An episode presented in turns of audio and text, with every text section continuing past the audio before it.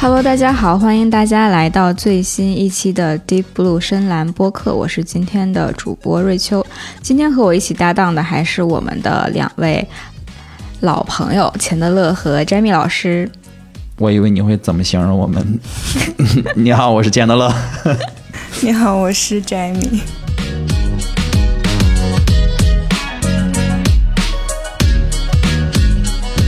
那今天我们要聊的话题呢，就是宠物。也就是如何陪伴我们家毛孩子的一生，因为我们三个呢都是有宠家庭、有宠物的家长，虽然没有孩子，但是宠物就是我们的孩子。对，然后现在因为在大城市，大家的生活呢，嗯，感觉养宠物的的人还是很多很多的，所以感觉这个话题应该跟很多朋友也有共鸣。所以今天我们就想来好好的聊聊宠物相关的话题。嗯，那呃，那我们还是让宠物也来先来一个自我介绍吧。秦德乐，你要不介介绍一下你们家的毛孩子是什么样的一个形象？我我没带狗，你没说今天要带带着孩子来啊啊！呃，我我们家狗叫达芬奇，是一只公的波士顿梗，然后今年刚刚七岁，上两周刚过完七岁的生日。嗯，那你是在什么样的契机下就开始养宠物的呢？呃，就一直想养，因为我家从小就养宠物，就是我在很小的时候，我们家就养猫养狗，然后我姥姥家也养猫，一直养猫嘛。然后我们家大部分时候都是在养狗，然后养过黑背，养过京巴，就一直在养，然后都都活得很很很大，然后。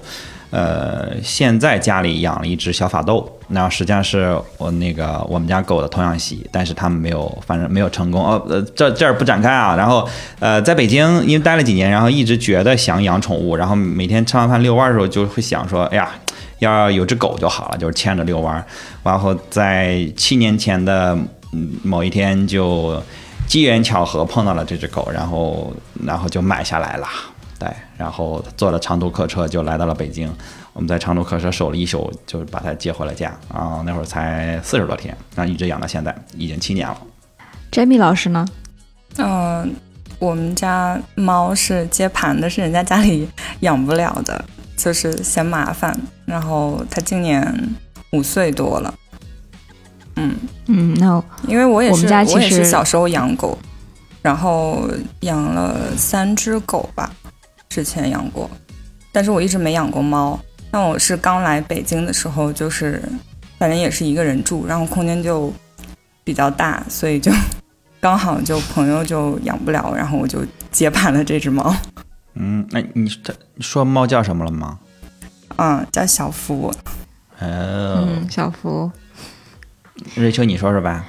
我们家猫是我跟你们俩不一样的一点，就是我从小家里就没有宠物，我们家养的都是一些什么鸽子呀、鹦鹉啊这种，就不太算有很高情感需求的动物。对，然后我们家猫纯粹是一个偶然，就是有一天我在上班的时候，早上我发现它。躲在我们家楼道里，就是一个人在那儿悄摸摸的蹲着，然后好像不太舒服的样子。那个时候特别小，就是那是我见过最小的一只猫。然后我就把它带到了宠物医院，然后嗯，几乎不经思索的，就是决定养它，就感觉是那种意外怀孕的感觉，然后就然后就养了。这种形容真的没法接啊！你自己接着说吧。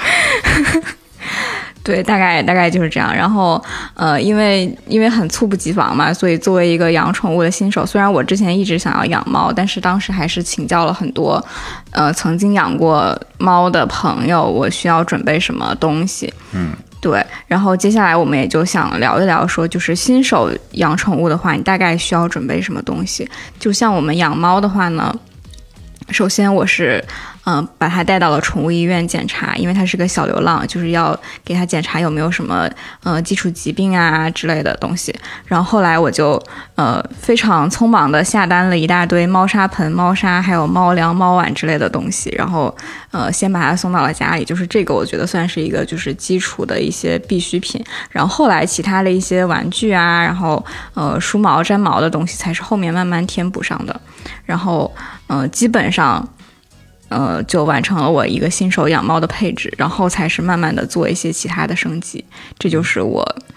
养猫新手之路吧。呃，Jamie 老师有跟不一有跟这个瑞秋不一样的养猫的这个东西吗？差不多吧，但是反正接到家之后，嗯，因为猫也换了环境，然后他当时来我们家的时候是他坐了长途车过来，就大概坐车坐了十几个小时，然后就得先熟悉一下，然后过了几天就带它去医院查，因为虽然前面的主人就嗯告大概告诉我这个猫的打疫苗的情况啊，然后之前它猫粮啊什么猫砂都已经买了，然后但是还是为了放心去医院检查了一下。嗯，然后后面就买的那些东西都就都差不多了。有买什么东西的时候踩过坑吗？啊，就比如买了发现不该买，或者说没买使的时候很匆忙。饮水机吧，我觉得饮水机这个东西真的是坑特别多，因为他不太喜欢喝就是静止的水，他确实是喜欢喝龙头里流下来的，或者是那种就是流动的水吧。但是很多呃，就买过很多饮水机是，嗯，我是习惯是一周拆过来要洗个一两次的。然后后来发现，就是有一些饮水机会有一些死角，然后等你发现的时候，那个死角就是已经脏的不行了，这个就让我非常崩溃。嗯，瑞秋有没有？我我觉得饮水机也算一个，我们家饮水机是在我搬家的时候被我扔掉了。就是我现在觉得这个东西就是比较的鸡肋，就是虽然说它好像也确实喜欢喝流动的水，但是我发现也并没有太大的区别，就是就它该喝水还是要喝水，对它还是会喝水，就是这个东西我确实觉得稍稍微有一点点就是就不上不下，也不是特别必须。然后还有就是嗯，猫窝是我觉得比较尴尬的一个存在，因为它它真的不会去睡啊。我们家猫的性格是，就是它，就你给它什么安排什么，它就不太就不太乐意，他就非得自己找一个他自己喜欢的地方，或者是他喜欢的玩具。其实之前玩具有跟他买过，但是嗯，基本上就是他就玩其他的东西就玩的很开心，然后他不会不太会就是按你的安排去指定，或者说你你想要他玩什么他就玩什么，他不太会这样。他最喜欢的就是纸箱。就根本就不需要什么猫窝之类的那种那种东西，就很就很尴尬。嗯，对他最喜欢的其实是纸箱。OK，我我我觉得这这个跟猫跟狗可能就有比较大的差异。就呃，狗我们家狗玩的玩玩具基本上都是我买的，有一个例外，待会儿说这个例外。但是基本上你买什么它都会很开心。就当然有的可能开心一星期，有的就是玩一天它就不玩了，有这种情况。但你只要给它买了玩具，甚至我们家狗现在只要听到玩具，它就会到门口等，因为它知道都是在门口快递里拆出来的。然后甚至我拆快递的时候，它都会跑它旁边守着，就它觉得里面是它的玩具。然后所有的稀里哗啦的这种这种塑料袋儿，它都会觉得里面是它的玩具，因为我把它的玩具放在我门口的玄关柜里嘛。所以我只要在玄关柜待的时间超过一分钟，我们家狗就会过去看我是不是要给它拿玩具。这个傻狗，哎，然后，然后养狗跟养猫其实很多东西都一样，但是就是不一样的点，除了这个像像猫猫粮这些东西，就是吃的喝的碗这些东西，呃，是就因为狗要遛的嘛，所以就是像狗的狗绳这些东西是要提前准备的，然后包括捡屎袋也是要提前准备的，然后呃，这两个东西我都踩过很多坑，就是买过很多。各种版本的狗绳，然后呃胸背啊、屁链啊，什么各种这些东西，然后最后稳定下来的就是，呃，就是一个相对比较厚实的胸背，因为我们家狗可能有时候可能会突然冲出去，然后如果是披链，就是所谓披链就是，呃一根绳子，然后直接扣在脖子上。然后叫，因为它扣完了之后，它像是一个字母 P，所以叫 P 链。对，然后呃，但这种狗，这种这种我们家狗就受不了，它会真的冲，然后冲到把自己拉吐，因为那个绳就会收短嘛，然后它就会就就就呕了，但是它也会继续冲，所以不适合它。然后捡屎袋儿也是买过各种各样的捡屎的工具，然后大部分都是就是我觉得设计这个东西的人是没有脑子的，就是就极其愚蠢的呃坏人，就是最开始买过那种。呃，直接的这种铲子，但是买的时候他不会告诉你应该垫点什么东西铲，我就直接铲了，铲完之后上面就是狗屎啊，那我不能举着粘满了狗屎的铲子回家，所以那个铲子用了一次就 扔了。然后还有那种夹子，就是跟这个那个挖掘机似的那种，它这是两个扣在一起。然后呢，也没有告诉我需要垫一个袋儿或者垫一个纸。然后我抓了一次之后，比那个铲子沾的屎还要多，甩都甩不掉。然后后面我就其实就是习惯了捡狗屎了，因为最开始你会觉得我不想拿手碰那个屎嘛，隔着袋子你也觉得，呃，它毕竟是狗屎。然后后来我就直接买了那种可降解的呃袋子，然后呃我当时买可降解袋子的时候其实只有一个牌子，然后呃还蛮贵的。然后后面到现在其实有很多山寨的，我还买到过假的，因为都是代购嘛，买到过假的。假的那个质感，你拿起来之后你就知道，呃，这不对。包括那个香味是特别劣质的那种香。然后我一直在去买那个真的能降解的那款，然后就是每次就就囤个几十袋儿、几几几十卷那种那种，然后呃捡起来的时候稍微可以愉悦一点。因为你会剪的话，你就不会粘到粘到手上，或者说一次没剪完，呃，就是还是很痛苦的。因为有些时候狗拉屎，它不是拉一下，它拉了一下之后走两步它又拉，然后你已经剪了狗屎那个袋子，你没办法把它再翻出来，因为会粘到手上啊，经常粘到手上早期。对，然后呃，我们家最喜欢的狗玩具跟你们家猫差不多啊，就我们家最喜欢的玩具是瓶子，就是在路上只要看到瓶子。它就一定会叼着瓶子，然后就绝不再理任何人的呼唤，也不会再对任何的其他的狗感兴趣了。它就是会玩瓶子，所以现在就是我每天差不多给它找一个瓶子让它玩，对，然后它就是自己把瓶盖拧下来，然后这次就结束了，啊，就是是这种，就是完全就是你给它花的钱，还不如拿一个空农夫山泉的瓶子给它玩，它更高兴，哎。对，确实，我自从发现我们家猫最喜欢的是纸箱之后，感觉省了很多钱 啊，对吧？而且它会新鲜很长时间，这个新箱子它还是新鲜的。对，啊，养猫养狗真的还挺不一样的，就是养狗就是要遛啊什么的，养猫基本上就它基本上就可以在家解决它的任何的需求。嗯，对。那呃，对于养狗的话，还有什么其他的要注意的东西吗？养狗嘛，我觉得狗狗，因为狗的品种真是太多了，不同品种之间的性格差异巨大，呃，就是而且它体型差异巨大。我觉得这跟猫可能非常非常大的差异，因为猫的体型其实那个差异不会超过四五倍吧，至少。但是狗的话，那体型差异二十倍也是有的啊。嗯，虽然城市里其实都禁养那种大犬，但是实际上还是有很多人养比较大的犬嘛。也就是养狗，我觉得就最重要的、最重要的注意就是你防止它拆家，因为它在小的时候，它磨牙的时候，它可能会做出一些拆家的行为，就是它它乱咬嘛，乱咬鞋、乱咬沙发、乱咬你的衣服、乱咬各种东西，包括它会乱吃各种东西，所以离家之前一定要把零碎都收拾好。它跟猫不太一样，猫可能不知道猫会不会翻垃圾箱。我们家狗，如果你忘了收垃圾桶，嚯，回去嚯，这垃圾桶你就你就且等吧，这垃圾桶肯定给你扒拉了。你也不知道它吃了啥，没吃啥，所以这些东西零碎一定得收好。有的猫是会翻垃圾箱的，反正我们家是。肯定是用那种封闭带盖子的那种 那种垃圾桶，就是肯定是不会用那种敞开式的垃圾桶，呃，否则它可能就，呃，不知道会翻出什么东西来。然后还有一个就是可能跟养狗类似，就是它可能也会去就是找一些有的没的去吃，因为经常有时候，嗯，看到网上有一些猫吃一些就什么小线头啊或者什么皮筋啊之类的，就是要搞到要动手术，那样其实就会比较危险。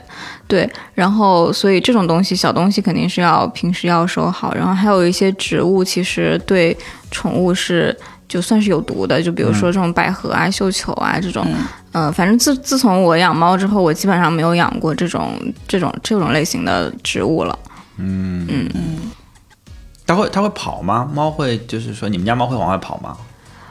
就是自己开门、自己开窗户那种会跑吗？嗯。就是我是我是听过一个说法，就是说如果它那个环境它还是比较新鲜的话，你在开门的时候它想冲出去，就我们家猫有时候会在我开门的时候往往外冲，就是往往楼上或者是楼下，然后去就在楼道里面就是飞奔，也不是飞奔，它就是它它就是就是跑跑到那个那个那个楼上之后，它就就看看风景啊啥的，然后就在那儿。对，然后这种时候你就只能把它抱回来。然后还有的猫它其实是会开窗的，就是这个其实是挺危险的。如果你们家住高层，就一定是要封窗的，否则这个猫有时候因为它喜欢看小鸟，然后喜欢看什么小虫子啊之类的东西，就动的东西它就它就很喜欢。所以如果说你养猫的话，一定一定要封窗，这个是我真的是有一个朋友，他们家猫猫是因为这个这个原因过世的，就是掉下去了，掉下去了，呃，然后没有没有没有救回来，这个真的是挺危险的，所以养猫一定要封窗。嗯嗯封窗封佳美老师家的猫有什么就是坏习惯没有？它就是喜欢把东西碰到地上，就有一些小的东西，它时不时的就到地上碰，对，它就是故哦意引起你的注意。那这摔精华、摔香水的话，那这碰一下还挺贵啊。嗯，那个倒还好，那倒还好，就是但如果你桌上有个钥匙啊什么之类的，他会把那个拨到地上，然后就看着你，啊嗯，这种哦，很腻腻的猫啊。是嗯，我我们家基本上是封闭式收纳，啊，对，然后桌子上基本上除了台灯、电脑，没有没有太多别的东西。都是固定摁在桌子上的东西，是吧？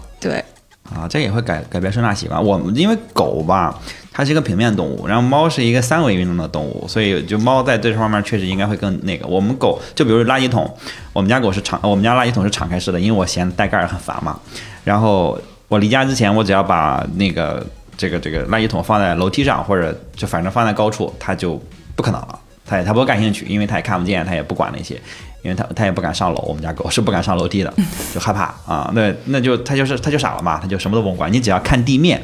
没有那种他会，因为我们我们家狗喜欢吃纸，就是就是我好多的重要文件让他给我撕巴了，就是它专挑那个重要的，就回去之后发现一地纸屑，他还不吃，味道有什么不一样？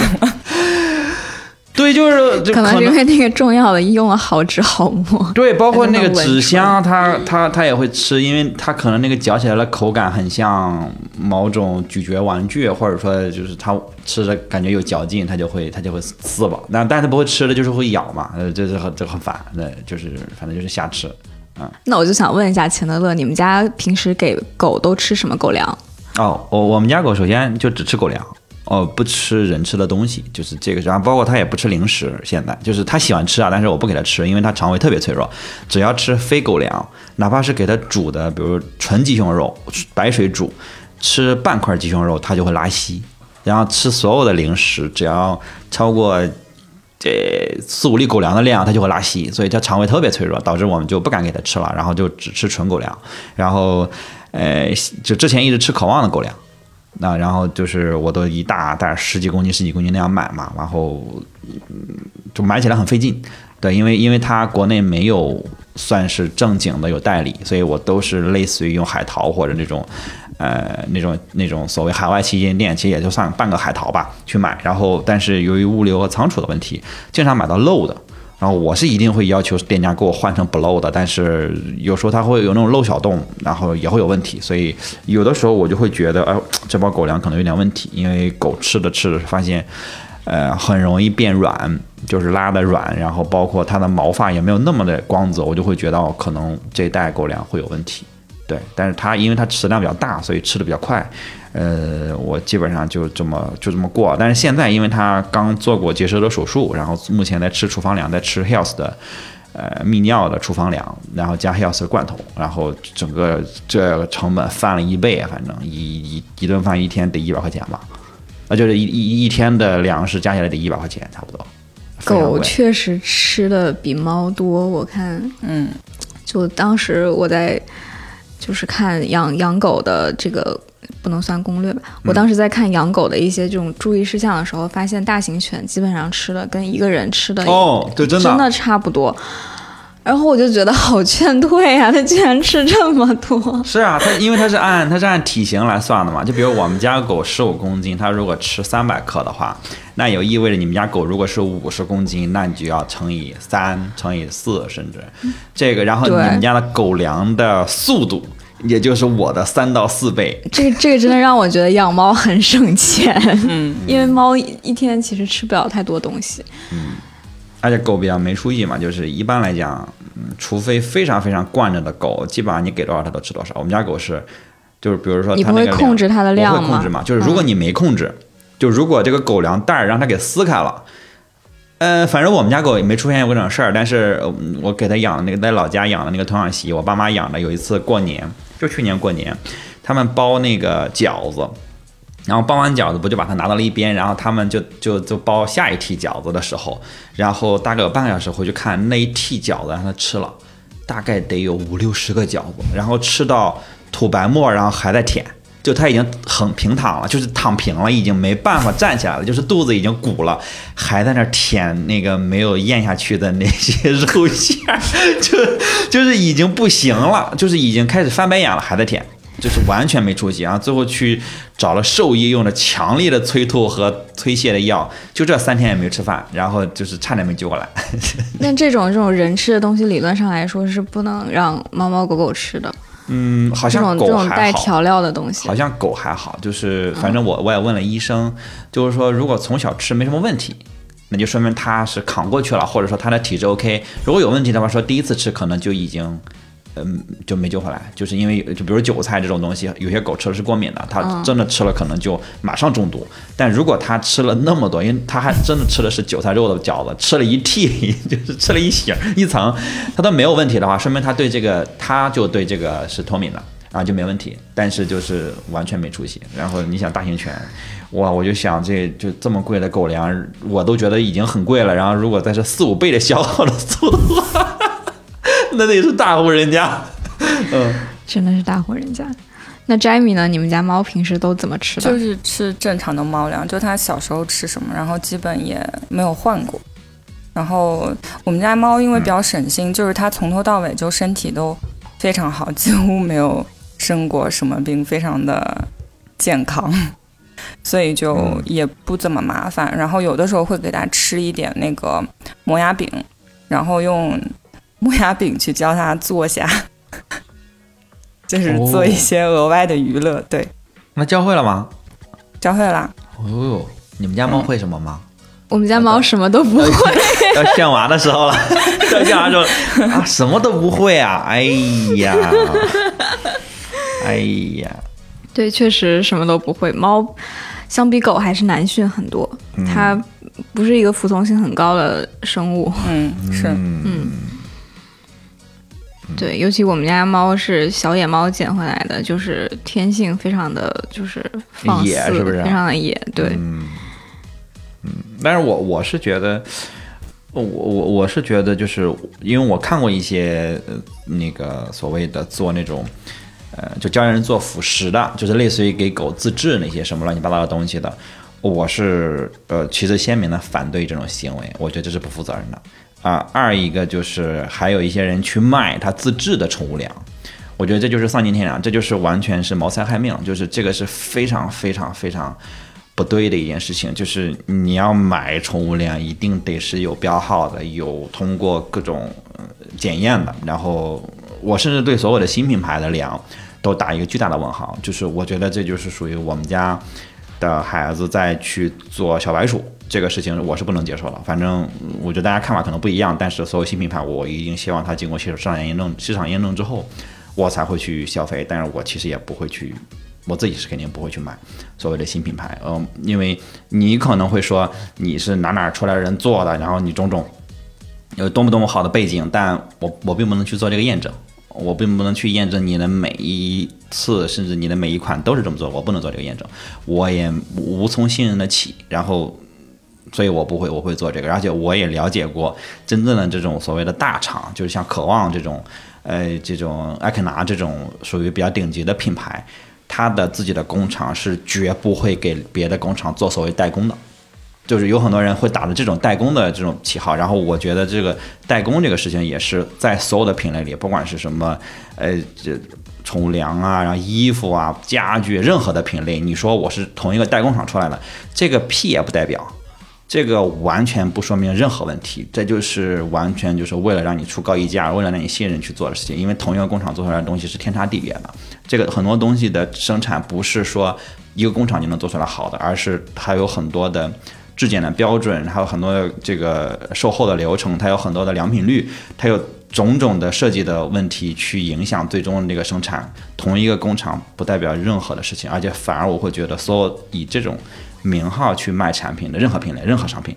我会觉得他天然的不诚信和自卑，就这个让我完全完全看不上，就是是属于这种从品质上到理念上我都看不上。对，然后自己做辅食，我们说回来，自己做辅食就更不负责任了，因为你甚至都没有一个标准，然后你看了一个视频，你就赶紧你你的狗给你的猫吃这些东西，我觉得这简直就是就是自残的行为，这这非常的不负责任。对，这我我觉得我觉得是不对的。嗯我我其实理解不了为什么要自己做辅食，嗯，就从初中开始我就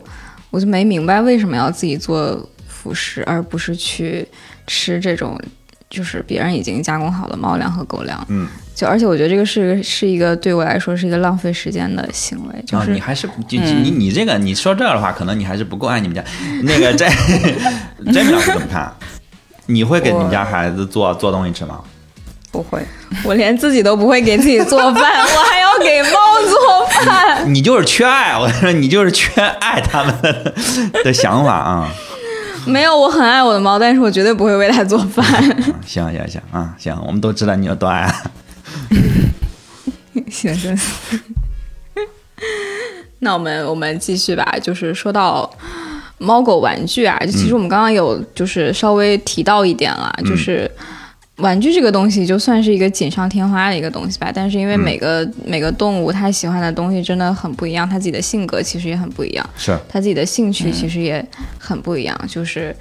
嗯，买玩具我觉得是一个就是先先探索，然后再修正的一个过程，因为你买的东西它真的不一定喜欢。然后我知道有一些人喜欢给宠物买很贵的玩具，嗯，就就在我看来，我觉得一开始完全没有必要这么来。就我觉得可以从一些小的东西开始，你可以试试他喜不喜欢。如果他真的喜欢，你再去就是调整。嗯，那我觉得是 OK 的。那有的有的宠物，比如说像我们家猫，真的是对玩具没有太大兴趣，它就喜欢一些奇奇怪怪的东西。那我就真的就是慢慢减少了给它买玩具的这么一个过程。有些人买玩具给宠物买玩具，其实不是买给宠物的，是买给自己的，是觉得这东西哇真的很可爱，我可得买。但或者就是觉得可爱，不代表你们家互动之类的吧，就是想，嗯，对对对对，而且更多的是重重注意的是自己那一头。嗯，我觉得有些时候是这样啊。有时候可能有摆拍的需求吧。哎，对对对，我就没说那么明白，你就直接点透行吧？嗯嗯，但这个确实也是一种一种需要吧，就是就是，嗯，宠物主的需要也算也算需要，就是、对，对，确实，但确实不同的个体差异特别大，就是有些就是别人玩的好，不代表你们家的狗或者猫喜欢，这个确实不一定。所以刚开始确实，我觉得把品类放开，多买买试试。如果你想给它买的话，然后你就会发现，哦，我们家猫不喜欢逗猫棒，然后我们家猫喜欢激光笔，是有这种可能的。或者我们家比如猫都不喜欢，就喜欢纸箱子。比如我们家狗买什么玩具，再新的玩具，你放它面前，再放一个瓶子，它会纠结好久，然后拿瓶子走。就是拿一个空瓶，他会拿那个空瓶子走，他就他是这样的，所以就是调剂一下吧，我觉得，因为逮着一个玩儿，他可能也会玩腻。就比如最开始我们家狗一个瓶子能玩两个小时，现在五分钟，他把瓶盖拧掉，他就对这个瓶子产生就是没有兴趣了。原来他是拧掉了瓶盖之后，首先原来他拧瓶盖的能力差，就是他半天他拧不掉那个瓶盖，然后他就一直想着我怎么把那瓶盖弄下来。现在他已经掌握了技巧，所以五分钟就把瓶盖一拧，拧完了之后。就坐到我面前来，就邀功说：“哎，你看我把这瓶盖已经拧掉了，然后这个瓶子就不玩了。你们家狗应该是从学前班该升小学了，你应该给它找点难度更高的这种有挑战”性对，但的玩具。但是目前就是没有找到更有挑战的玩具，也也就是球吧。呃这狗的最多就是球，然后这些，反正没有找到我比瓶子更升级的了。Jamie，你们家的猫喜欢玩什么？就是有魔爪版的纸箱，跟衣服上剪下来的那个吊牌儿，就这两个，哦，非常非常的省钱。非常就大家挺吊牌，我们省钱家。猫也很喜欢。哎吊牌就是有就玩，因为它有点像那个逗猫棒，但是它也是一根绳子嘛，嗯，它就喜欢玩那个东西，但是它玩那个玩不了很久，但但是纸箱的话，它就能待待在里面待很久，这确实跟我们家猫一样，嗯。就是一个一个吊牌，他可能第二天他就不喜欢了，然后就会把它扔掉。嗯，那箱子呢？纸箱能箱子能喜欢很久，对几，天？能喜欢好好几个月的那种。好几个月，嗯喜欢一个箱子，喜欢好几个月。他他有那种就它是最喜欢的箱子吗？他有最喜欢的箱子，然后那个箱子就是呃，就是现在固定给它做成了一个那种机关，就是钻来钻去的那种。哦，你还会做机关呢？就是因为他太喜欢了，然后我就把它做成了那种，就是封起来了，然后包装了一下。哦啊，理科的。你 Jamie，你们家猫有最喜欢的箱子吗？最喜欢的玩具？最喜欢的玩具，最喜欢的箱子，就是就是买的那种最普通的，然后里面放个魔爪板，它都会喜欢。哦，你哦，你还得放魔爪板是吧？你还得就加工一下。没有，因为正好嘛，就是它反正也得磨爪，就都放在一起。它就有的时候磨一磨，然后在里面就躺着就睡着了。呃，我我我我突然想到一个问题啊，就是你你们会对，比如猫在家里，因为它要在家里上厕所嘛，你们会对那个气味儿，就是习惯了，还是说你们觉得没有气味儿，还是说我不知道是什么情绪啊？因为有时候我突突然进到一个朋友家里，尤其是猫多的朋友家里，味道还是冲的，跟他们家干净不干净没什么关系啊？啊，没味儿吗？你们家？我们家是经过洁癖的罗导来过之后，罗导就说我们家一点味儿都没有。哦，那他啊，嗯嗯，我你说的这个洁癖的人我是知道的。嗯，那如果他说没味儿的话，嗯，我信。对，我觉得这个就是勤勤快，然后要要换，然后反正如果我特别是夏天，如果你稍微懒一点，就会有味道。你也能闻到那个味道？我能，我能闻到。那你能习惯接受那个味道吗？我离它很远，人渣，人渣，反正你把它放在次卧，你再也不用换了。也不是啊，就是你还是要要还是要换，就是否则就是会还就夏天肯定是要勤换一点的，否则会受不了。你说的这个勤和不勤大概是几天和几天？每天要铲。每天这是勤吗？那冬天了也是每天铲吗？冬天最好是每天铲，冬天就是味道可能会稍微小一点，对。其实最好就是每天铲，然后，呃，定期要整盆的换掉。多多定期。嗯，可能像夏天的话，一两个星期就要就要换。嗯嗯。啊，买猫砂还挺费劲的啊，就这个是跟狗完全不一样的一个东西。对，但猫砂其实也没有那么贵了。啊，是吗？对对是。啊。嗯。你用什么猫砂？我们家现在用的是那种膨润土的砂。是偏轻一点，就是就是偏小圆颗粒，然后它很多猫砂它里面就是会自带那种就是类似于除臭的那种小小颗粒之类的东西，然后会稍微好一点点。嗯，对，主要还是看它结团的情况，有的有的猫砂结团的情况不是很理想，那可能就得换掉。这个呃有个体差异吗？就是同样的一个，可能它 A 猫用着就结团好，B 猫就用的不结团。这我还真不知道，因为我没有养过别的猫。但是猫砂跟猫砂之间肯定是有区别的，因为我之前用过一款，就是结团很不好，然后，呃，你铲屎没有什么问题，但是如果是猫尿的话，它如你如果那个结团结的不好的话，相当于它散了，然后散了之后，相当于你没有把它铲走，它是散在了那个那个里面，它的味道就会比较那个什么了，然后这种我就觉得是不是很好的猫砂，就是我觉得有没有味道跟这个也有关系，就如果是一个结团很好的一个猫砂，你相当于一铲就马上就把它全部给铲走了，然后这样的。的话，其实你剩下的基本上大部分是就还是比较干净的，所以基本上铲走了之后没有太多的味道。嗯，但是如果是结团结的不好，会有那种散落的那种的话，就不是很好，就会有味道。詹米家的猫砂有特别的讲究吗？如果你们家没味儿的话，是不是猫砂是个点？我一直就用豆腐砂，就是反正也是结块比较好的，就是但我清的也比较勤。你有多勤？让我们听听瑞瑞秋有多懒。来，你说。差不多吧，就是因为我因为我因为我嗅觉是比较灵敏的，所以就是他拉完之后，我就如果我受不了，我当下可能等那个味道稍微散一散，我就会把那个东西清掉。嗯，这样反正一天也就个。尿就还好，尿可能真的是就是有有的猫砂它结团会比较好，然后它就不会有太多那个味道。但反正是那个猫砂盆，大概是一周就是整个的就把那个东西翻出来，然后洗一次，因为就是还是会有一些残留或者什么的，就是有点不太放心，然后就把它整个都洗一遍。洗猫砂盆是个体力活儿，确实挺大的哈，是个体力活儿。真真的是个体力活，只能拉到浴室里拿那个拿莲蓬头。对，嗯。还得弄干吧？反正作为一个没有帮手的人，我是非常讨厌这个环节。啊所以你不做，OK？我做啊但是我 啊所以 Rachel 从来没洗过玛莎粉，然后，然后啊，你我们继续往下啊，继续往下，继续往下。我我就因为因为因为其实其实我我个人是觉得养猫养狗最大的开销不在于日常，不管你是就哪怕你吃的这个粮食再贵，它其实都是综合来算，我觉得算小钱。我因为它是零割的肉，每天割一小刀的话，它就不疼。但其实我觉得大部分养宠物的人，你养到一定的年限，你都会被大割一刀，就是它会生病嘛。然后，呃，宠物医院就宠物看病跟人最大的不同就是宠物它没有社保嘛，所以它没有所谓的一个报销了。当然，我们待会儿会聊到保险啊，就是我觉得那是另外一个话题。就是就宠物医院其实都是所谓的私立医院，就都按人的，你都按和睦家去理解就好了，就它都是很贵的。然后。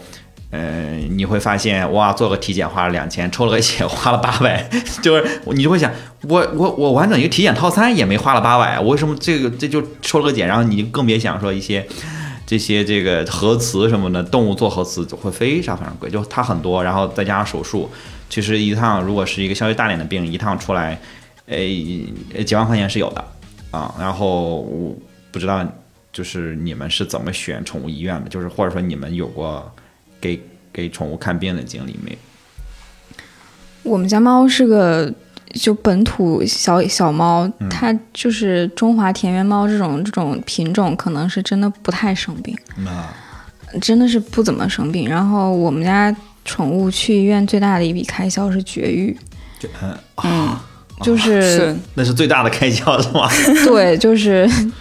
就是最大的开销了，因为母猫会比公猫稍微还是稍微贵一点点的。嗯，然后其他的几乎没有怎么生过病，然后一般就就是有过一两次，就只是检查，然后呃吃药，然后就是很简单的一些情况，然后后来它就自己好了。嗯，就没花过大钱。对，没有花。过生病，在生病是这个事情上没有花过大钱。Jamie 呢？我我家猫也没怎么生过病，反正绝育绝育是肯定是到比较正规的医医院去做的，然后生病应该就是有一次好像有点寄生虫，但是因为、嗯因为我们家猫是每年都体检的，就是因为体检就还好嘛，就一千多块钱、几千块钱的样子。但是嗯呃，我也是我也是他之前生病之后，然后开始给他每年体检。我觉得这个还是挺有必要的，对于宠物来说，因为他们如果生了病的话，他们自己也说不出来。然后可能有一些小毛病，你只是感觉它可能哦吃东西可能偶尔吐啊，或者是怎么样的，有点稍微有点窜稀啊什么之类的，就你没注意的话，可能会发展成大病。嗯，我觉得就是还是要定期去医院做体检吧。嗯，然后呃看病的话，就我就我就之前给他买过一次保险，然后呃会发现就是其实比较专业的医院对于宠物保险的报销流程都是非常熟悉。比如我们家猫之前就是做一个什么定向的检查，然后把它肚子上的毛都剃了，再做超声。然后后来做完之后，然后医生就问我说：“你要不要保险报销？你买的是什么保险？”然后我就跟他说是什么什么保险。然后他又说：“哦，那那个照片还得重拍一次。”然后又把猫放到那个桌子上，就假模假式的在那儿就是重拍了一下。就是他们对于这些这些流程还是挺熟悉的，所以能避免避免掉很多不必要的麻烦或者是开支吧。嗯，哎呀，那你们都没花过大钱，那合着我刚才垫补了半天，就给我自己垫不上了，给我自己垫在这儿了，垫不着我直叹气。就我我们家狗，我们家狗是生过三次大病，然后最近的两次是在最近的半年内接连发生的这个病，然后它三个月的时候就得过一次叫唾液腺囊肿。然后当时的症状就是它的整个右边的嘴合不上了，然后有一个巨大的，你看三个月还是小奶狗的嘛，然后它有一个巨大的像鸡蛋那么大的一个囊肿，然后整个嘴都撑起来了，然后你就会觉得哇，它特别严重，因为看着它也蛮痛苦的。虽然它精神上很好，但是、感觉它合不上嘴，就是呃问题很大。然后我我们也不知道里面是到底是肉是那种流质的，还是说是是液体是是个肿，然后就去了一个就是北京的一个比较大型知名的那种连锁的医院的一个离我们家比较近的一个相当于一个分门诊吧。然后医生看完那个病说这个这个这个很难治啊，说这个这个病很很罕见，啊说就就各种给我们吓得不轻。然后然后他就转身去说我我找点东西，然后就拿回来抱来了几本那种医学的典籍，你知道往桌上放，然后开始翻。翻了半天之后跟我说，可能是这个或者这个，也可能是这个。然后我们要做一个这个问诊，然后就是做一个什么叫叫做做一个这个会诊吗？呃，对我他说我们要做一个会诊，然后要跟总部这边要做一个开一个什么视频会诊，就当时给我听懵了。然后我但是我心里就知道说哦，这个是不靠谱的，就是你连是什么病都不能去确认，然后你要给我翻书。我怎么着？我等你现学，你还去拿学位嘛？就是这就是就是就是我觉得非常扯淡的一个事儿。然后我就走了嘛，然后我就找了。呃，因为之前也也也也有也也知道另外一个医院的医生有一个医生很棒，然后我就直接奔那个医生去了。然后去到约了第二天，然后见到那个医生之后，那个医生看了一眼就直接说：“哦，这个是什么病？是非常确认的，因为他有几个症状都是 match 的，就就是这这几个症状，你看。然后所以他就是唾液腺囊肿。然后我说：那这个你们做过吗？他说：哦，我们这个这种就是一年要做好多台这样的手术。然后他就直接转身把狗抱走，抱到后面去给他开刀了，而且是用超声刀做的。然后两个小时之后。大概两个小时之后，我们就能走了。然后又在医院待了半个小时做观察。然后他就把那个创口给它切开，然后引流出来之后，呃，做了一个缝合。然后我们每每天去拿那个生理盐水给它冲，一星期之后就已经痊愈了。然后当然，因为用了超声刀，那个超声刀只能用一次嘛，它是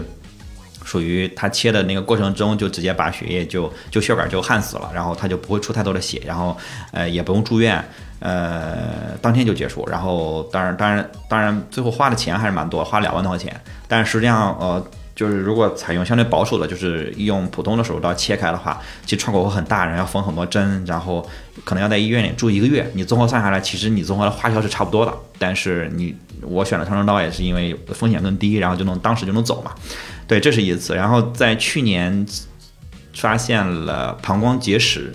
然后结石就是尿血。在之前的 Table Japan 里面一期博客讲过，他他尿血，然后尿血之后我们就去检查，发现膀胱里有结石，然后发现有几个很大的，然后呃最后医生说就是先不用管，然后等它完全堵死了再来。结果我们见完医生第二天就堵死了，因为他已经尿血尿了一个月了，然后就是也查过几次都是有炎症，我们就给他消消消，然后第二天就堵死，堵死到就是说他有很多尿肚子已经鼓了，但他尿不出来，他抬着腿尿，但是一滴尿都没有。然后这种情况是很危急的，因为二十四小时之后可能就会，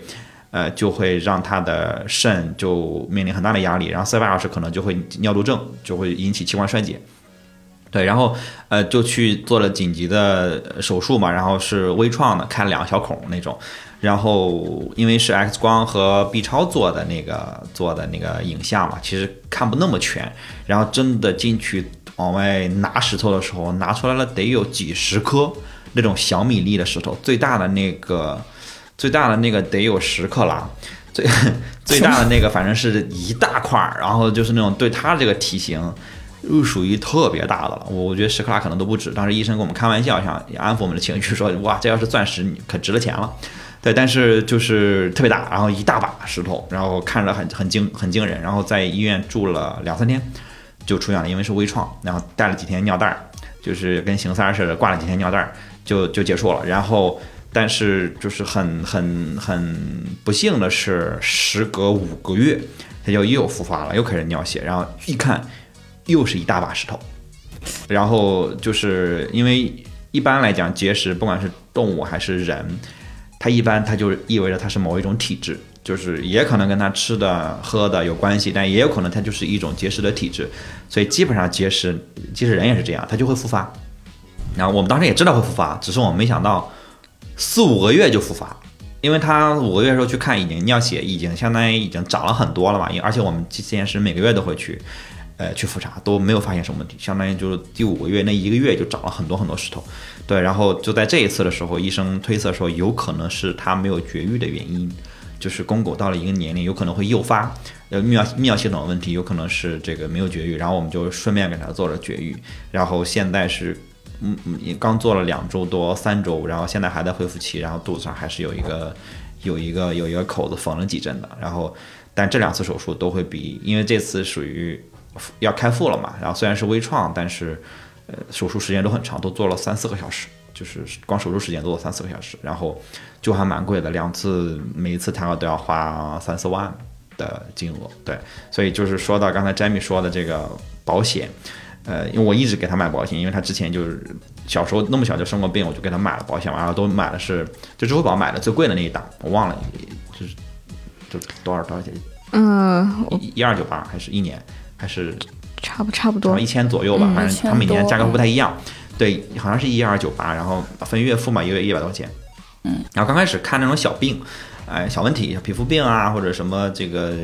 隐约一些肠胃问题啊，这种单次可能花一两千块钱，然后保险都能 cover 掉。我觉得就太合适了，就是我一年的保险费，可能我就看一次这种小病，呃，就回来了。但是这次，呃，这次花这种三四万的这种时候，你会发现这个这种保险其实会有一个我们提前没有预知到的问题。本来觉得，哎，保险是不是能报很多？但实际上它，呃，对于这个这个赔付的时候单个的病引起的这个问题，它有一个单个病的赔付上限。呃，这个这个具体其实是单次的这个嗯。就诊，就是按照每一次每一次它会有一个限额。对，每次有，但是同一个病的反复值肯肯定也有，也是有的。啊，对对因为它是都是相当于都是同一个这个膀胱结石嘛，然后所以它每次的治疗，它其实都是基于膀胱结石去做治疗了，复查治疗，然后再怎么着，它它其实我这呃单次三四万的这个这个治疗费，呃，他只能报我印象中三千多不到四千块钱。就是完整的下来三千多不到四千块钱，然后因为正好跨了年，所以就是，呃，我们正好是就是中间就是要交新的一年了嘛，相当于是新的一年的，然后这一次又赔了三千多块钱，就是两次都是各赔了三千多块钱，相当于赔了百分之十。所以你你如果是一个大病的话，其实保险，呃，就报的会比较少。嗯，它横竖是给你报了一些的嘛，但是我想说的这个点就是，你不能期待太高。就是它这个保险更多的是保你日常的一些小病，它不是去 cover 你在大病上的这种应用的。这个跟呃人买这种保险的时候还是不太一样。反正第一次报的时候，我觉得哦，跟我想的差距还蛮大的。对，这个是对，因为宠物就医的费用实际上还是比较高的。嗯，就它跟这个呃，首先医生比较少，然后特别是这个嗯全科的医生，其实能能看复杂的情况的这个疾病的医生更少。非常少。嗯，对，然后他的这个就医的这个环境啊、条件啊，都会有一些这个一些要求。然后像一些，呃，有的医院它可能有的有的病可以看，有的病它其实是看不了，它可能受限于医生或者是这个设备的限制等等都有可能。所以呃，宠物的这种复杂疾病的治疗其实成本是很高的。嗯，对，然后它。它又不像人，它有一个就是很普惠的一个社会给我们，就是国家给我们做的一个医保的这样的一个基础的这样一个体系，它其实就得你你自己去承担这样的一个费用。然后其实，嗯，前几年宠物医疗险都还不算很成熟，最近几年才慢慢的就是。呃，比较成熟了起来，因为之前，呃，像这种这种医院啊，它它其实也分定点医院跟非定点医院，因为像它这种宠物保险，它得就是如果我我一个保险我要去跟这些医院去谈，我其实基本上也是一家一家的去谈，嗯，然后除非是你是都属于我是这种连锁的这种系统，那我可能一签就能签好几十家呀什么样，这样我聊起来就会比较方便，嗯。然后这样其实对这个这个覆盖度也是一个就是问题，因为它说白了，这个这个宠物保险它不是。用来就是做慈善，他们也要就是有商业上的一些考虑，所以这个医疗险就是我我是觉得还是非常有必要去买，因为它多多少少能给你报一些，因为像宠物的检查，基本上你去一次，你只要做检查，你就几百一千就出去了，嗯。这个钱是。几乎每次都能出现，就我我觉得几乎没有什么太太多的例外，因为它这个价格检查的基础的治疗费就在这儿，嗯。就是不管你是买最低档还是最高档，你是你只要去一次，你肯定会赔的。这个我是觉得还是嗯对，因为你所有有补偿。你你抽个血，你做个影像，这差不多一千块钱出去了，是的，对吧？然后它基本上赔付的上限单子可能两三千，这完全是能 cover 住的。对它虽然是有这个这个限额的，或者说这种其他的一些免赔额啊、赔付比例的这种限制啊，但是它实际上说白了还是能给你一些补贴补偿。啊，对呀、对对对，所以就是还是有必要的，因为它确实单次的开销就是总的开销它都。呃，价格就在那儿放着，对吧？你是的你你你你你其实是一个很合适的杠杆。我是建议，即使你觉得你们家的宠物非常的啊，体质非常的好，但是这种东西就是意外嘛。就像我们这种，我们家猫其实我觉得它身体很好，嗯，然后它几乎可能也就抱过两次，嗯，然后其实都不是什么大病，嗯就都是咳嗽啊，或者是其他的一些小问题，但是每次都赔付，嗯，就在我看来还是一个蛮有必要的一个选择。而且我反正我就是，虽然也有我也有复杂的案子，也有那种小的肠胃病啊或者小病，绿秋说的这些，但是赔付反正都很痛快。就包括刚才佳敏也说，就是医院也很懂，就是他需要什么角度的照片啊，什么跟谁合影啊，然后拍各种这个这个检查的时候的状态，呃，医院其实也都很懂，所以就是都大家都会很配合，然后赔付都很快，一般一周。因为像这种小额的保险，它对这个理赔的流程其实是很顺，就是完全可以走线上。啊，对，对，嗯你可以从线上买，可以从线上赔，然后你就提供你的照片和资料就可以，就是。不需要太复杂。就、嗯。对，对，他就给你打个电话，然后给你确认一下这些信息，然后他就当天可能就是像像我们这种小病病可能都没有电话，就直接？提供照片和资料就可以。哦，嗯我的都会打电话，因为可能我出险次数可能你 可能你真的这个你家狗狗确实病的比较多。就就我我卖给我肯定保险公司是赔的，因为就是他其实没有这个大病，我每年去个，你想一次一年我花一千二买了保险，然后我去一次花两千多，这保险公司已经赔了。对，而且它这个保险它其实还会有一些附加这种增值服务，就比如说，呃，会可能会送一些体检啊，或者疫苗，或者，就其他这种药什么的，对，这些其实也是值钱的，也是成本。对，是是，因为本身这些也是有必要的，是的，也是就是你本来也反正你每年都要用的。对，嗯对对，然后，然后说到保险，其实养狗的话，还可以了解一个宠物相关的保险，就是这种宠物的责任险。哦这个可能对养狗狗的人比较有必要。它其实保的是，就是如果你们家的宠物伤害了别人，就是导致了别人的第三方的一个就医的这个费用，或者是这种类似于财产啊之类的损失，然后可以赔一些钱赔回来。然后因为因为猫主要是在家嘛，它也不太会去接触别人、或者是其他外面的人，所以这个其实会就是狗狗会比较建议考虑。嗯嗯嗯，这个这个这个挺好的，嗯对，耳机没电了。嗯，还有一点点，还有一点点，你继续，赵赵老师把这句切了啊，没事，还有一点点，还有百分之十，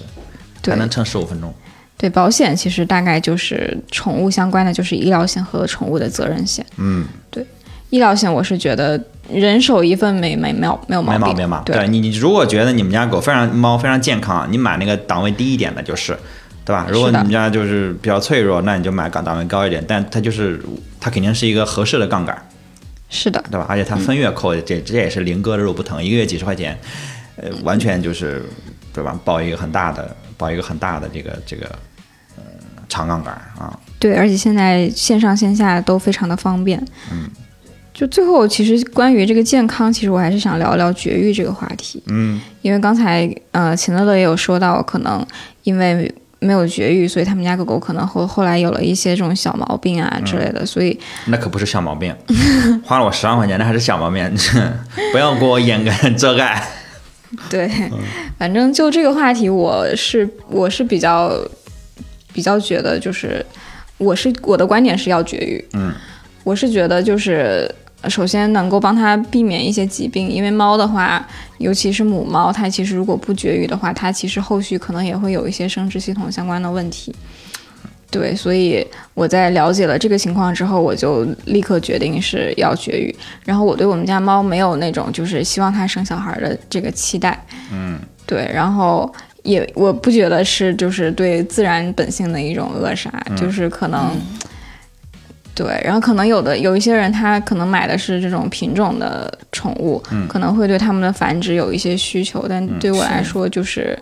我是觉得完全没有必要了。我们家猫是一个不知道父母是什么什么猫的串串，然后应该也不会有有小公猫想要跟它配种或者是干嘛的，就是我在这个事情上是就是很果断的。然后，嗯、并且如果说它不绝育的话，它可能会有一些不太好的这种生活习惯，就比如像公猫，它可能就会乱尿，然后这个我是觉得就是可能会对人的生活有一些困扰。这在这一点上，我觉得还养宠物虽然你爱它，但是还是要以人为本。嗯，对，Jamie 怎么看这个问题？我也是觉得就是应该要绝育。我觉得以人为本就不是说考虑我们自己的感受了，就是因为你对自己负责了，你才能对它负责吧。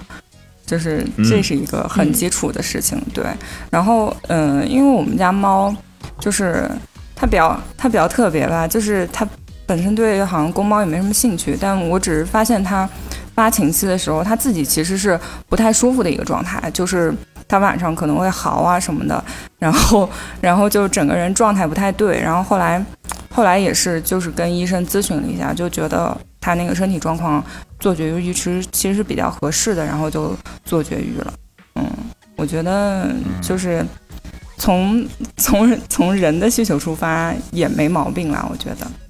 我我我跟你们的观点会有一些偏差哈。就是我们家狗七岁了没有绝育，就是如果医生没建议，我也不会给它绝育。嗯，我我觉得这个看自己。就是我我的观点是，我觉得就是横竖它是一个手术嘛，而且它是对它影响。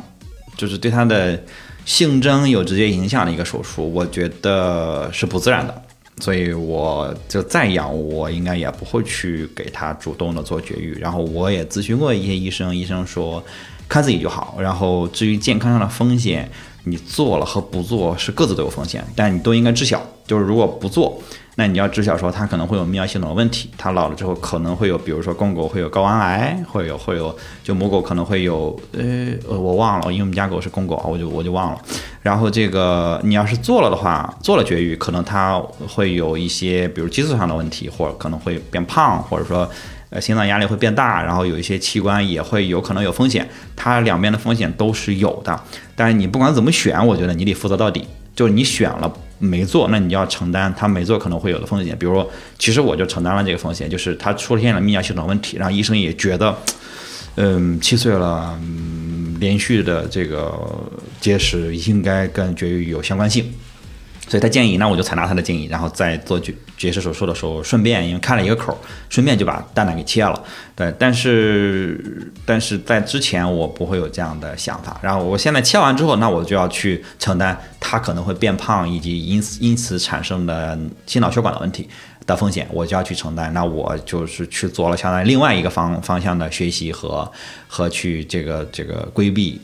这个风险的可能性，对，然后呃，就因为结石，其实我是自己是觉得，呃，包括医生也说，你想杜绝这个事情，只有一个办法，就让它多喝水。但我们家狗就是不喜欢喝水，然后就非常非常的麻烦。然后这半年，就之前这半年，我们确实自己反思，也没有很主动的去迫使他喝水，因为啊，它听不明白嘛，它它或者它听明白，它也不想喝，然后用各种方法把水加热一点啊，放点小零食啊，或者种种的，都是坚持不了几天。但是从这次做完手术之后，就是。呃，就是痛下决心要给他做催水，所以就是现在每天要带他，就是让他喝大概一点二到一点五升水，就强制他喝，强制他方式就是，哎，给他炖排骨汤喝，或者给他炖鸡肉汤喝，或者给他在他的水里面掺上他，呃，给他碾碎了的。狗粮，或者说一些他特别喜欢的狗零食，但是样量比较少，把它给它弄碎，或者说给它拌罐头，把罐头加水，加很多水让它喝，因为它不排斥这些。然后就是每两每一个小时带它下去下楼一次，放完尿就上来，然后每个小时的。现在大概不刚做完手术，本身也要多尿，因为它膀胱收缩能力变差了，呃，这一个月可能都要变差，然后每天遛十几次。然后每次的尿在结石之手术之前，他的尿都偏黄，现在那个尿恨不得就是白水，那就是保持一个它不会产生结晶的状态。对，然后但现在比较极端，然后之后可能也是两三个小时溜一次，然后让它保持一个这个这个排尿的状态。因为有时候也会想说，是不是之前老不在家，然后他不在家，他就会憋着，然后他因为他憋着，就想我不喝水，可能就不憋着了，他就。选择不喝水也有这种可能性，反正他现在是不爱喝水的，呃，但是就你还是那个点，就是你要负责到底嘛，就是你做了这个选择，然后他产生的问题，那你就要负责到底。那我就现在只能是这样，麻烦我自己。但本身可能有办法，不至于要到这种麻烦，但是现在就嗯麻烦了也 OK，对，然后就保持这个频率吧，啊，这个是这个是我的观点，我觉得还是看个人，就是确实不用有社会压力或者道德压力。啊，这个是我觉得，包括呃，我们刚才聊到狗粮的时候，有人说啊，这个这个呃，宠物粮的时候说这个猫啊狗啊要呃三个月、六个月什么一年要换一次粮食，这纯扯淡，这个是百分之百扯淡，这是绝对不科学的。就是他喜欢吃，他只要还喜欢吃就继续吃是 OK 的，而且换粮会让他肠胃反而更敏感，所以这个绝对是老谣言了啊，没有必要。但他如果不喜欢吃了，那另说，那他会影响营养的摄入，那你该换换。对，但他只要还喜欢吃，就保持吃就是是 OK 的，嗯。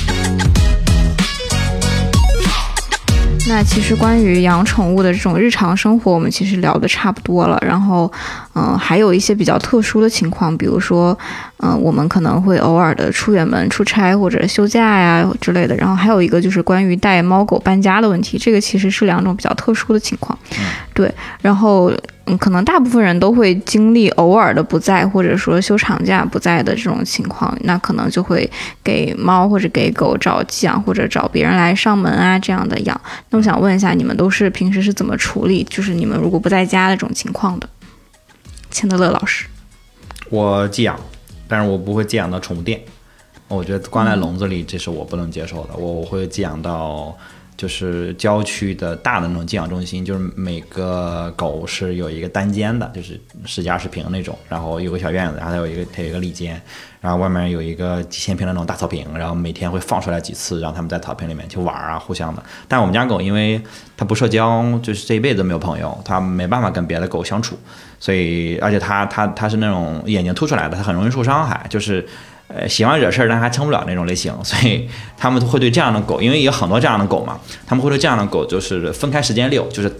大量的那种比较友好的狗一起放出来玩，大家可以互相玩。啊，这种这种比较比较事儿的狗就是单放，然后有人去陪着他们玩一会儿，扔扔球或者扔扔飞盘之类的。对，然后因为比较宽敞，然后然后环境也比较好，然后空间也比较大嘛，呃，时间也比较也比较 规律，所以我都会把它送到那种地方，而且。虽然它在城外，但是这种一般都会提供呃车辆的接送，就是你付一个类似于呃车辆使用费，他们会直接到你家楼下拿这个大的商务车或者什么车给他给他接走，还是还是很省心的。狗狗换环境会有应激这种问题吗？嗯，不太会，但是第一天往往会，呃，就是抑郁一段时间吧。就第一天，我们就因为它，它这种地方它都会有那个监控嘛，就每个房间都有一个监控，然后你可以看它在里面什么情况。反正我们家狗第一天就是趴在窝里就不动，就是明显我感觉是不高兴，但第二天就忘了，就开始会跟隔壁的狗吵架，或者说就是出去玩的时候就特别欢，第二天就忘了。对，不太会说应激，不太会。对，就是但是会忧郁，嗯，忧郁一天。好吧，因为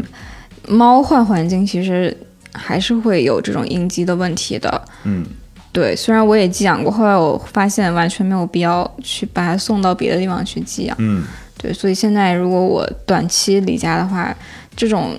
其实两三天、三四天，它自己自己一个猫在家是没有问题的。嗯，然后如果是。超过这个时间，然后可能偶尔会找人上门，其实也还比较方便。最好还是不要换环境，我是觉得。你是找就是陌生人上，还是找朋友上门？肯定是优先找认识的人上门。然后现在是。因为有一个就是也是一起养猫的邻居，在小区群里面认识，所以进行了一些长期的互助。哦，哇，这个很好。其实是其实是疫情期间就是认识的。嗯，对，这个比可能如果朋友离你们家很远，这个还挺麻烦的也，对吧？对，就是然后刚好发现是另一个单元，然后以我们那个小区养宠率还是比较比较高。嗯，对，所以就一直你帮我，我帮你这样的。嗯。詹米老师有什么补充吗？我我其实是寄养的，但是也是找就是家附近，然后他比较熟悉的环境，包括就是寄养不会把它放在小笼子里面，就是至少它有一个上下层的比较正常的一个活动空间吧。嗯，主要还是这样，因为我们家猫是它真它就很喜欢跟人待在一起，它就是不在乎其他的猫，然后你让它自己待着。之前也有过，就是可能一两天的，让他自己在家里面待着，然后，呃，因为时间也不长嘛，就也没有人去管他或者怎么样，然后回来的时候，他就会对我发脾气，就会骂我。真的诶，猫是如果你长时间嗯就是没怎么那个在家的话，他回来第一天肯定是骂骂咧咧的，怎么叫骂骂咧咧呢？就他会对，就那样有脾气的叫，嗯，对，然后就是他平时可能很少叫，但是 你回来的那天，他从你进门开始就开始扯着嗓子在那儿叫。然后他会围在你的脚边，然后有那种转转圈圈啊那样的动作。嗯，对对对嗯，哦，狗不会，狗不会，狗就是兴奋，很高兴，然后扑啊，然后满脑啊，就是就是觉得哇，你不要我了，你好，你可回来了，巴拉巴拉，就这些，就是疯一会儿，然后就就正常了。而且我我而且刚接回来那几天会明显变乖，就是明显他非常知道你个界限在哪儿，但是对对，他就会他就会变得更乖。就比如说遛狗的时候，一喊就到门口去了，然后呃回来的时候会主动在门口等着让你给他擦脚啊，或者说就是在外面也不会冲，然后会就是一直跟随的很好。因为平时他会在前面拽着我，然后刚接回来几天他会考虑到跟你并排，然后一旦你落下来，他会马上停下等你，就是明显变乖了。对对，但是也维持不了几天，两三天，两三天他就忘了，他就忘了，该干啥干啥了，就嗯，还是比较没心没肺一点。确实，他自己其实不记得那么多事儿，他啊那个小脑袋瓜儿其实记不了那么多事儿。对啊，那你们有带猫或者带狗搬过家，或者说是就是跨城这样的搬运吗？嗯，我没有搬过家，我就是开着车带着，比如说回去过年，然后我会开车带着它，就是这个是，呃，只能这样做，因为因为过年的时候可能不好寄养嘛，就是就是种种，然后我就就带着它，那时间会比较长，我就开车把它带回去。对，J Jamie 老师有长途运猫的想法是不是？呃，之前有过，嗯就是这是一个非常纠结的事情，因为我是我自己先搬来墨西哥这边的，然后我之前有想过要把猫也带过来，嗯然后但是这个流程实在是太复杂了，我等于说，呃，我办完，我基本上签证办完之后。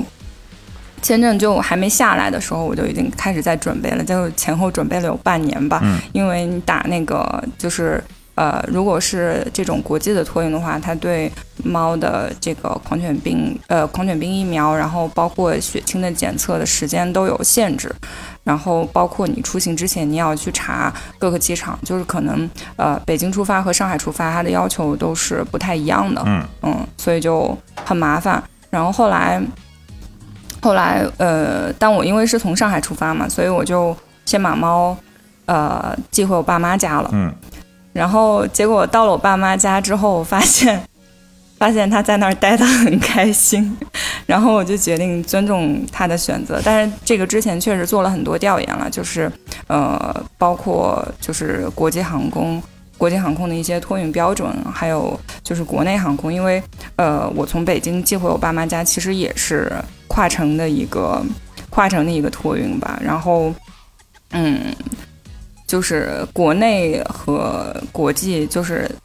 选择都非常少，可以这么说吧。嗯，然后我们呃蓝莓最近也在做一些就是宠物托运的这个文章嘛，嗯，所以就。看下来之后，其实真的就选择非常少。呃，比如像国内，就国内和国际统一的，就是说，它对宠物的这个健康年纪和健呃健康年龄，还有它的体重都是有要求的。所以这个就一下子就限定了很多范围嘛，而且大部分都是猫狗这样的宠物，而且它会要求你的宠物不能有攻击性，而且不能在怀孕期内。嗯然后到呃，像国内这边比较多的是随机托运这种方式，好像目前只有海南航空是开放了客舱随行的。然后呃，你申申请这个托运的有氧有氧舱。然后就可能大家也不是特别了解，就是有一些是可以从官方 APP 或者是官方网站，包括客服去电话申请的，有一些是需要你到直机柜台和航司的直属售票处去做这个咨询的，而且申请材料也都不太一样。比较常规的就是小动物运输的那个申请表，然后检验合格证明和宠物医疗注射证明，以及它还有一个申请时限。这个是我觉得，我当时看到那个国内的时候，我当时就觉得这也太麻烦了。就是，呃，有四川航空是要求比较具体且严格的，因为其他航空大部分都是说你提前两小时或者至少提前二十四小时去做这个申请。但川航是起飞前七天，你要电话询问，确定是否有有氧舱，然后要然后呃订到有氧舱之后，你才可以提前去那个柜台申请，而且还是一个先到先得。就是整个流程都非常麻烦，然后国际航空就是你不仅要考虑这个呃你所要出示的证明，包括有氧呃就是那个机舱的预定啊种种，就更难，因为你入境的地方还会有不同的要求。嗯，所以整个整个评估下来，就是用我爸现在对我对我说的话，他说你不要折腾，你不要折腾小夫。来自外公的爱，嗯，关大家关注我真的关注栏目评测啊，然后我们会专门有一篇文章讲这个宠物的托运，国内国外都会提及，对不对？我对这个还是觉得就是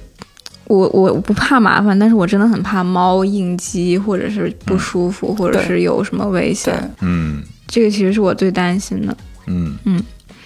因为我的猫现在在我爸妈那儿就过得非常开心，就是每天楼上楼下的，然后。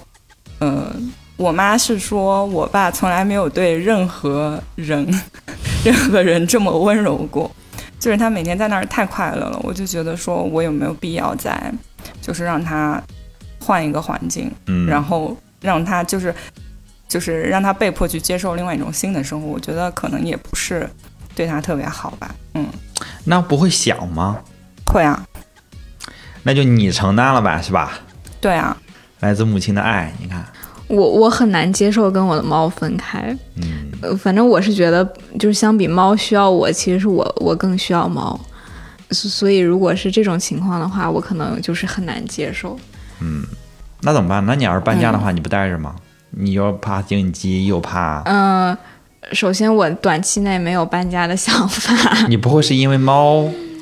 呃，反正反正出国的想法，目前目前就是还没有。所以如果是国内的话，如果我我其实有了解过一下这种飞机还有火车的这种托运，因为像我们家比较远，然后高铁其实它是不能带，高铁动车它其实不能带宠物，然后绿皮车可以带，然后要不然就是飞机，然后飞机其实也也是像像我我们家那边可能就是这个就是南航了，嗯，然后呃。然后要不然就是自驾，然后自驾我一想要开两千多公里，我就觉得这个事情不太现实。对，然后所以现在暂时是没有这个想法，但是了解了一下，确实觉得还是挺麻烦的。嗯，所以我真的不能接受跟我的猫分开。哎呀，可是我我心态比较不一样，就是我没有把，我不太把它当自己的孩子，就是。我老是，因为我有的时候会跟他说，你也是一个成熟的女性了，所以我就我觉得他对我来说更像一个朋友吧，就是他自己也比较独立，就是嗯，几乎没有怎么操过心。然后我是觉得他可能比呃，可能这样说不太好，可能比我家属还跟我相处的来，嗯，就是一直是这种感觉。不会是因为他不会说话吧？那个就是，就是就是这是一个这是一个我是我是被他骂过的好吗？这是一个这是一个有有趣的心态啊，因为大部分人会说就是会把宠物当凯子看啊，就是那种时候心态确实可能会不太一样，就是嗯，说实话是不平等的嘛，对吧？因为就是他的他的这个生活掌控在你的手里，就完全百分之百那种，然后这种时候你就会那种，哎呀，我要负责任这种状态可能会更重。对吧？因为你觉得你要负负全部的责任，或者就是就是种种的，就可能也会有一些心理上的压力。但这个我觉得可能还真的得看人，这个没办法给出特别好的建议哈。我我也没办法把我们家狗当成一个独立的，想看成年男性，他就是很蠢，就是他蠢花花蠢乎乎的，他他根本都没有独立，他出去一定会被社会毒打的。呃，我我是觉得我们家猫是个是个挺挺独立的。一首先它就是外面 外面生活，然后被我拐回来的，它肯定是自己独立生活，应该也没有什么问题。所以我还是还是那句话，就是相比它需要我，还是我比较需要它。哎，说到这里怎么有点伤感呢？那可不嘛，是的，那不嘛，那它它它它因为想我的猫，对，因为而且这个宠物它其实它的寿命的大概率是比你的寿命短的嘛。然后你其实终究就是你要面面临跟他跟他分开的那一刻，只是我们在延长这种吧，对吧？我们其实做很多事情就是延长这种分开的这种，但是你心里是知道的，你是会你是会跟他分别的嘛，对吧？嗯、但是这种其实真的，呃，这个话题我都不太敢聊，我都不太敢聊，因为我们之前做过。宠物殡葬的那个选题，就那个选题到现在我都看了一个文章，我还是会有刺痛感。虽然它非常非常有价值，就是，呃，因为很多人，呃，就是我我们做过人的人的墓地的评测，我们做过宠物殡葬的评测，这两个选题对我触动都非常非常大，就是，呃，是两种那种触动，但是我我还我还就是甭管你养没养宠物，我都还蛮蛮建议你去看一看。就是我们做的墓地和宠物殡葬的评测的，就在咱们评测公众号就回关键词就能就能看到，就回墓地或者回宠物殡葬，呃，就都能看到。然后也会有些 tips，但本来我觉得我们想在播客里聊，但是我现在不太想聊。我觉得就是这些 tips，除了除了可能就说一说，你还是要有一个负责任的处理，就是你不能把它扔掉，或者你也不能说找个野地就给埋了，这是不负责的。这个而且这个会产生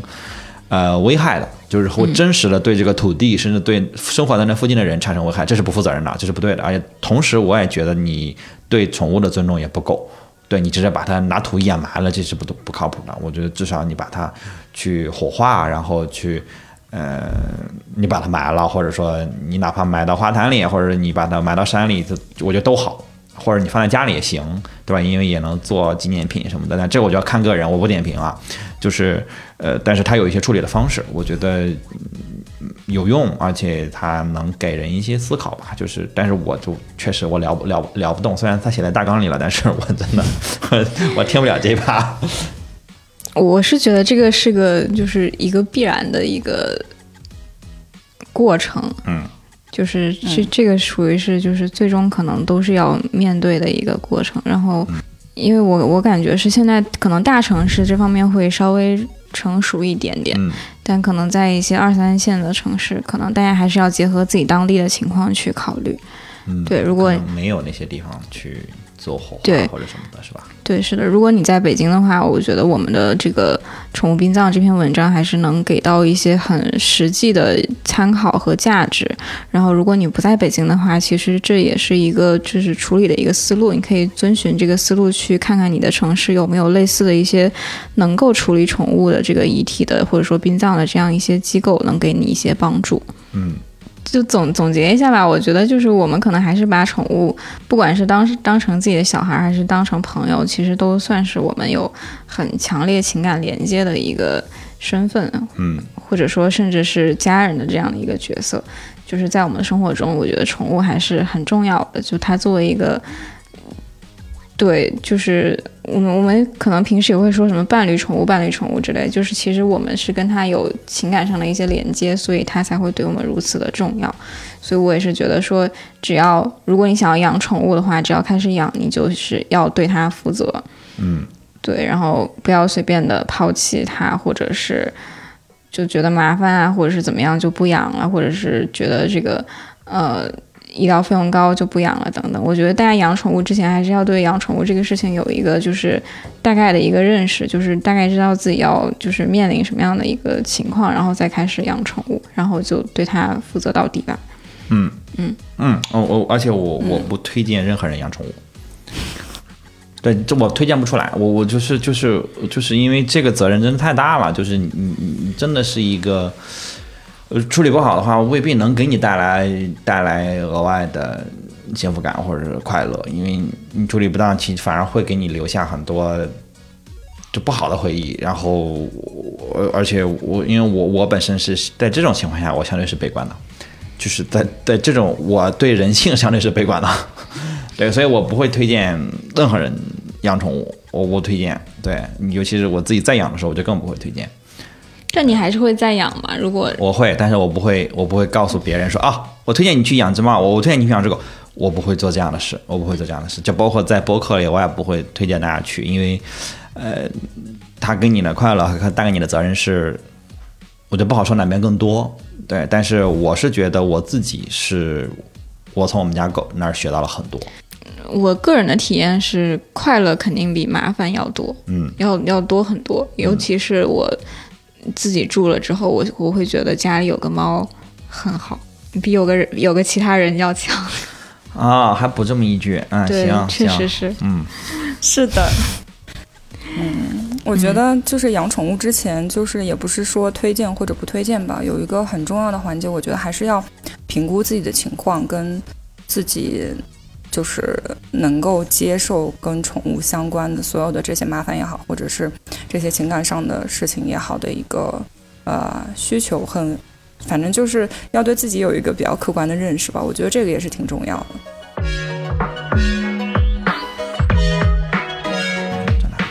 那我我们这期播客就是录到这里，其实主要还是围绕小猫和小狗。嗯我不知道有养一些异宠的朋友听到我这期播客会有什么想法，因为现在真的养